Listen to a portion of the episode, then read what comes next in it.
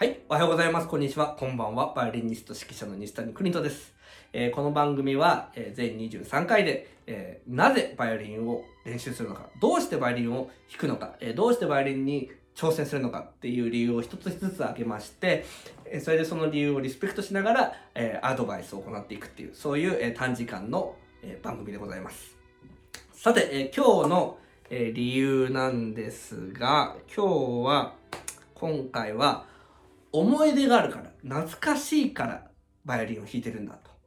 いう方、大勢いると思います。これはね、あのー大人になってから、大人になって、え子供、あ違う子供、子供の時、えー弾いていたのを再開するってことですね。バイオリンを再開するっていう方。もしくは、ある程度バイオリンやってたんだけど、あの、なんか仕事が忙な忙しくなっちゃって、それでまたバイオリンを再開したっていう、えーそういうパターンのある方たちが多いと思います。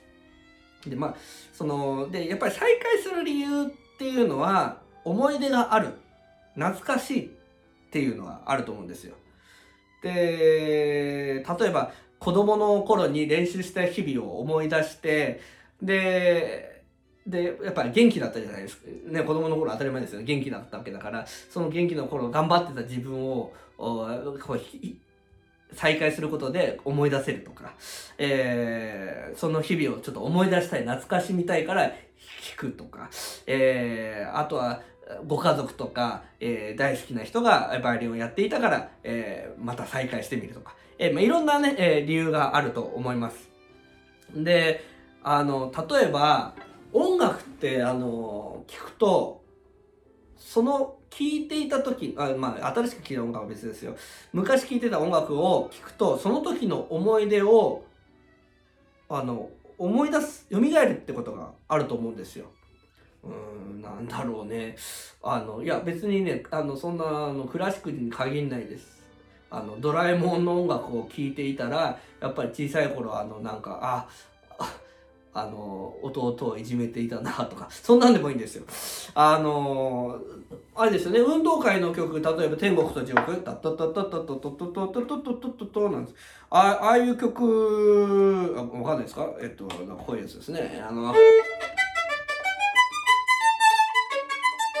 みたいなやつとかありますよね。ああいう曲だって、あの、やっぱり運動会を思い出したりしますよね。こう、突然、この曲がなる、えーなる、えーなり始めると動き出す子供たちもこうやっているわけですよね。だから、音楽と記憶っていうのは、なんかつながりがあるんじゃないかなって私思います。結構深い意味があるんじゃないかなと思います。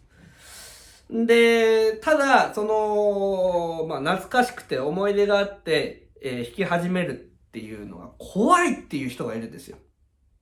なぜか。あの、要は弾けなくなっている自分が怖くて、ケースも開けられないっていう人が結構多くいるんですね。私の友達でもいます。私の友人でも、あの、結構ね、頑張って、5、6年頑張ってきたのに、突然辞めちゃって、で、1週間